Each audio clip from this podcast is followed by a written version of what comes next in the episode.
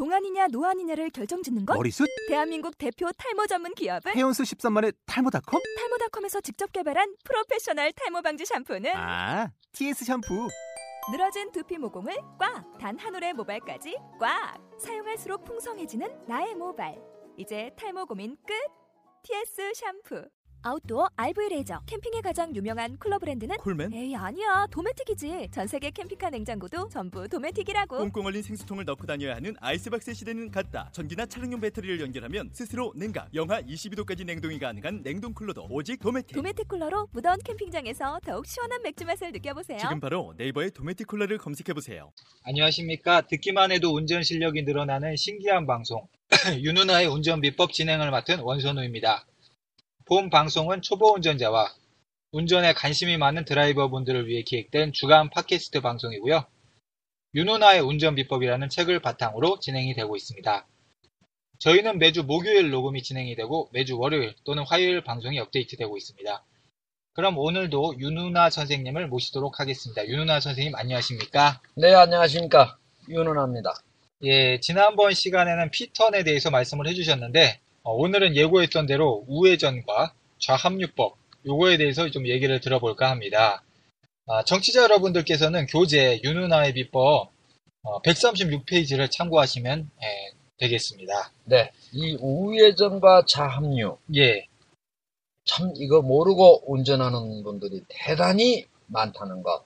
예. 그런데 예, 이 부분이 상당히 또 교통사고 예방에 중요한 역할을 차지하고 아, 요거를 거예요. 알고 아느냐 모르느냐가. 그렇죠. 예. 예. 근데 저 같은 경우도 우회전이야 뭐 알겠는데 좌합류 뭐 이런 거 약간 좀 생소하거든요. 그렇죠. 예. 뭐 정확히 어떤 차이가 있고 한지 왜 근데 이렇게까지 좀 강조를 하시는지 예.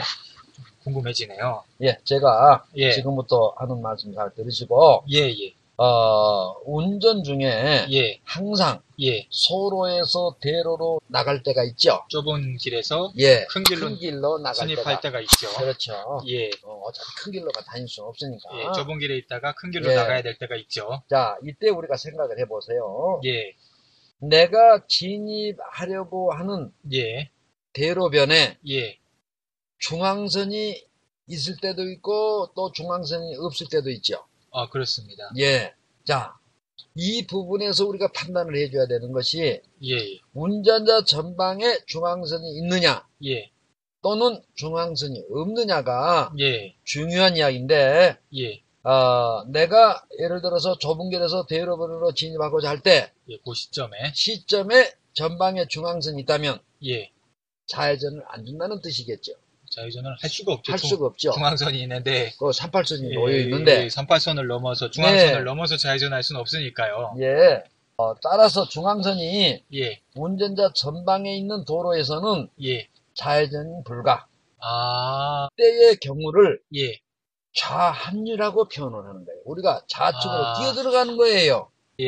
왜냐면 앞에 중앙선이 있으니까 어차피 좌회전은 안 되니까. 아, 방향은 오른쪽으로 가지만은 예, 그래도 이제 좌측으로 우리가 끼어 들어가는 거예요, 사실. 아, 그러네. 예, 저쪽에서 직진해 오고 있는 차량 입장에서 봤을 때는 이렇게 좁은 길에서 바깥으로 나오는 나오는 차 가 좌측으로 아. 왼손으로 끼어 들어오는 차, 거란 그러니까 말이에요. 좌합류한다고. 끼어들기. 예, 예. 그래서 그때 표현을 좌합류라고 표현을 해야 되고, 아, 우리가 왼쪽으로 끼어들고 있는 거니까. 그렇죠. 예, 자, 그때는 방향신을 어떻게 해야 되느냐? 예, 20년, 30년 모범 택시 기사들은 마저도 예, 우측 방향신을 켜고 있거든요. 그런데 예, 이거는 우회전이 아니라는 거예요. 예. 아, 좌측으로 끼어 들어가기 때문에 그럼 우리가 저 어, 왼쪽 차선으로 우리가 끼어드는 거죠. 그렇죠. 예. 우리가 차를 변경할 때도 왼쪽으로 끼어 들어갈 때는 왼쪽 방향 예. 켜고 예, 오른쪽 차로로 진입하고자 할 때도 오른쪽 방향에 켜, 켜는 거죠. 예. 마찬가지 이치예요. 내가 좌측으로 끼어 들어가기 때문에 예. 그때는 좌측 방향신을 켜줘야 돼요. 그래서 저쪽에서 달려오는 차가 이제 볼 수 있게 그렇게 함으로 해서 좌측에서 직진해 오는 차가 예, 큰- 운전자가 큰 도로에서 예, 경, 직진하고 있는 차가 경계를 하거나 감속을 시켜주거나 위험을 감지한단 말이에요. 큰 도로에서 달리고 있는 차가 이제 인식을 하는 거죠. 그렇지 운전자가. 깜빡이를 켜줘야. 예, 그런데 예. 야, 오른 20년 된 모범 택시 위에 딱 붙여놓은 패스드 드라이버라고 써놓은 예. 그 택시 기사들마저도 우측 방향 켜주는데 아, 자 우측 방향 켜주면 어떤 현상이 벌어지느냐 예. 좌측에서 직 대로변 좌측에서 직기는 운전자는 오른쪽에 방향 켰기 때문에 안 보여. 아, 그 깜빡깜빡하는 게안 보이죠. 그건 아무 의미가 없는 거예요. 아, 좌측을 켜줌으로 해서 시각적 효과를 거두는 거예요. 아, 이래서 사고 예방에 많은 도움이 된다. 어, 그러니까 오른쪽 방향으로 회전을 하지만 네. 방향 지시등은 이런 때는 왼쪽 방향 왼쪽 지시등을 방향신을 켜야 되고 좌합류라고 명칭을 그렇게 붙여주셔야 되고 예. 그 다음에 예. 앞에 이제 두 번째 상황이에요.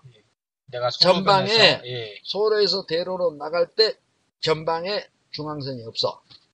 예. 아까는 있는 경우 예. 그거는 중앙선 좌합류라고 지칭하라고 그랬고 예, 예.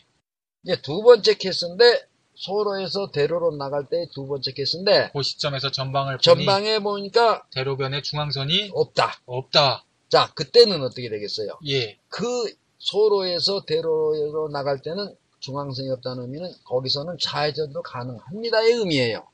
어, 이게 좌회전을 왼쪽 깜빡이를 켜면 좌회전 그렇죠, 예. 할 수가 있- 있으니까 예. 자, 그럴 아, 때 어. 오른쪽으로 나갈 때 예. 그때를 우리가 우회전이라고 표현해가지고 하고 그 다음에 우측 방향에서 채워주는 거예요. 어, 그러니까 이, 이 상황에서는 좌회전도 가능하고 네, 우합류도 가능하니까 방향 지등을 정확히 켜줘야 되겠네요. 그렇죠. 예. 왜냐하면 그 상황에 좌측 가방에 놨다가는 뒤차 운전자가 예. 앞에 운전자가 좌회전한 줄 알거든. 그러면은 이제 막 예. 또 막 그러다가 옆으로 막 잘못하면- 밀고 들어올 수도 있고. 예, 잘못하면 사고 나죠. 예. 의사 표현이 안 맞아서. 안 맞은 사인이 안 맞아 버립니다. 예. 네, 그러니까 전방에 중앙선이 있어 중앙선이 있는 도로다. 있는 도로다. 그러면 그건 좌합류고 좌회전이 안 되니까 왼쪽 깜빡이를 켜주시고. 왼쪽 방향에서 켜주고 예. 전방에 중앙선이 없다. 예. 그 소로에서는 대로로 나갈 때 좌회전도 가능한 곳이기 때문에 예. 그때를 우리가 우회전이라고 지칭을 하고 우측 방향 켜주는 게 맞다. 그러니까 그건 이제 내 뒷차를 위해서 예, 예. 그걸 이제 해주는 거죠. 심오한 원리가 숨어 있습니다. 어, 저는 철학을 심한 철학만 공부했어요. 아, 그러니까 이제 보니까 정말 심오한 원리가 좀 숨어 있는데, 네, 뭐, 그냥 전방에 중앙선이 있는 경우랑 이제 없는 경우, 그렇죠. 요거에 따라 깜빡이를 이제 어떻게 켜야 되는지가 이제 달라지는 거군요. 그렇죠, 예. 내가 이제 소로에서 대로변으로 나갈 때, 그 시점에 전방에 중앙선이 있는 도로다. 네. 그러면은, 이제 왼쪽 깜빡이를 켜주시고, 예. 좌합류니까, 예. 전방에 중앙선이 없다. 엄- 중앙선이 없는 도로로 내가 들어간다. 네. 그러면은 네. 예, 우회전이니까 우측 깜빡이를 켜주셔야 아, 된다. 뒤, 뒤 운전자가 예. 예측을 하지요. 아, 아. 이거는 우회전할 것이다, 좌회전할 것이다. 아, 그런데 중앙선이 없는데 예, 좌회전도 가능한 지역에서 예, 좌합륜과 같이 착각을 해가지고 좌측 깜빡이를 놓고 우측으로 회전하면 뒷차가 뒤 이제 운전자한테 혼란을 일으키죠. 잘못하면 이제 사고도 사고 유발되는 거고. 유발 가능성이 예, 있습니다. 한번 다시 한번 정리를 해보죠. 이 부분에 대해서 예, 그러세요. 우리가 이제 좁은 길에서 어, 큰 길로 나갈 때 그때 시- 그때를 얘기를 하고 있는데요. 이 네. 부분에서 우리가 좁은 길에서 큰 길로 나가기 직전에 이렇게 도로를 한번 보시라는 거죠. 전방에. 그렇죠, 예. 그 전방의 도로를 보니 그 도로가 중앙선이 있는 도로다. 내 음. 앞에 보니까 네. 중앙선이 있는 도로다. 그러면은 이땐 내가 좌회전이 불가능하니까 그렇죠.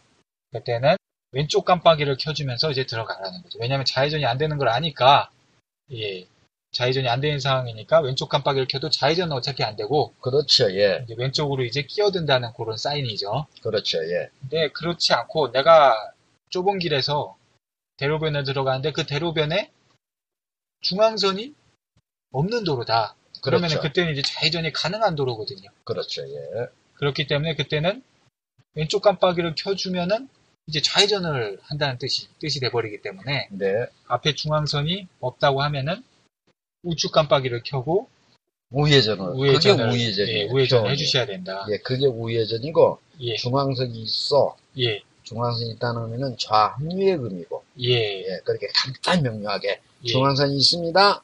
예. 좌합류고요. 예, 그럼 좌측 방향을 켜야 되겠죠? 예. 켜야 되겠죠? 예, 중앙선이 전방에 없어. 예, 여기는 좌회전도 가능 지역이기 때문에 이때는 우측 방향에 켜줘가지고 우회전이라고 표현을 하는 게 예, 간단하게 거죠. 또 해주셨습니다. 예, 예. 이본 내용이 어, 좀 말로 하는 건 항상 좀 어렵다는 걸 느끼고 그림으로 좀 더 자세히 이해하시려면은 유나의 운전 비법 136페이지 꼭 참고를 해, 주시면 좋겠습니다. 네. 뭐 정리하자면은 내가 이제 좁은 길에서 대로변 나가고자 할 때 뭐 그냥 습관적으로 오른쪽 깜빡이 켜는 경우가 있는데 아니면 이제 감으로 뭐 이때는 왼쪽 켰다 저때는 오른쪽 켰다 이렇게 그 자기 주관이 없이 이렇게 때에 따라 달라지시는 분도 계시고 계신데 네. 사실은 이제 대로변 나가기 전 전방에 중앙선이 있느냐 없느냐 그거에 따라서 요걸 이제 조절해서 정확하게 켜주셔야 되겠습니다. 네. 그리고 이거는 이제 좁은 길에서 대로변 진입할 때 얘기고 뭐 좌회전하는 상황이 아니고 네. 그냥 이 진입할 때를 전제하에 하는 말씀입니다. 예. 제대로 키고 제대로 요거에 맞춰서 하시는 거가 많은 것 같습니까? 아니면 이거 잘 못 지키시는 분이 더 많으신 것 같습니까? 못 지키는 사람이 예, 아까도 몇 번 그 지적한 부분인데 예, 20년 테스트 드라이버도 우측 가운 전방에 예, 중앙선이 있는데도 예. 우측 방향을 켜고 가는 분들이 아, 목격하신 적이 있으십니까? 아주 태반이에요. 아, 아, 좀 원리를 알고 나면은 쉬워지는데 좌회전이 불가능하니까 왼쪽 깜빡이를 켜도 상관이 없는 거고 뭐 이렇게 원리를 알면 쉬워지는데 네. 예 알겠습니다. 이거 음리를 하시면은 이것도 뭐 쉽게 이해하시고 앞으로 운전하실 때 큰 도움이 되시리라고 생각을 합니다. 네. 어, 간단하게 뭐 기억을 해주시는 것도 좋겠네요. 이제 뭐 내용이 뭐 왔다 갔다 있지만은 전방에 중앙선이 없으면 우회전 예 우측 깜빡이 전방에 중앙선이 있으면 있으면 왼쪽 깜빡이 그렇죠. 예, 이렇게 뭐 기억을 해 놓으셔도 될 것 같습니다. 네. 뭐 이렇게 해서 이제 뭐 사고를 어쨌거나 저희는 최소화하는 걸 목적으로 그렇죠. 예, 네. 오늘도 한 가지 또 알려드렸고 네. 오늘은 예, 우회전과 자합류 이 부분에 대해서 들어봤고 또 그 상황에 맞는 방향지시등 켜는 법까지 알아봤습니다. 예. 네, 오늘 내용도 들어주신 청취자 여러분 굉장히 감사드리고요. 어, 오늘 내용 또 강의를 해주신 윤누나 선생님도 감사드립니다. 네. 다음 시간에는 또 어떤 내용 또 강의를 또 해주실 예정인가요? 예, 시동키 켜는 3단계 법을 어, 제가 좀 아, 시동을 키는데 이제 또 3단계가 또 있습니까? 예. 아, 역시 모든 거를 법과 공식으로 만들어 놓이는 아, 그렇죠. 예, 감사합니다. 그러면은 오늘 방송 해주신 여러분 감사하고요. 어, 매일 좀 그럼 기다리고 있겠습니다. 청취자 여러분 감사합니다. 감사합니다.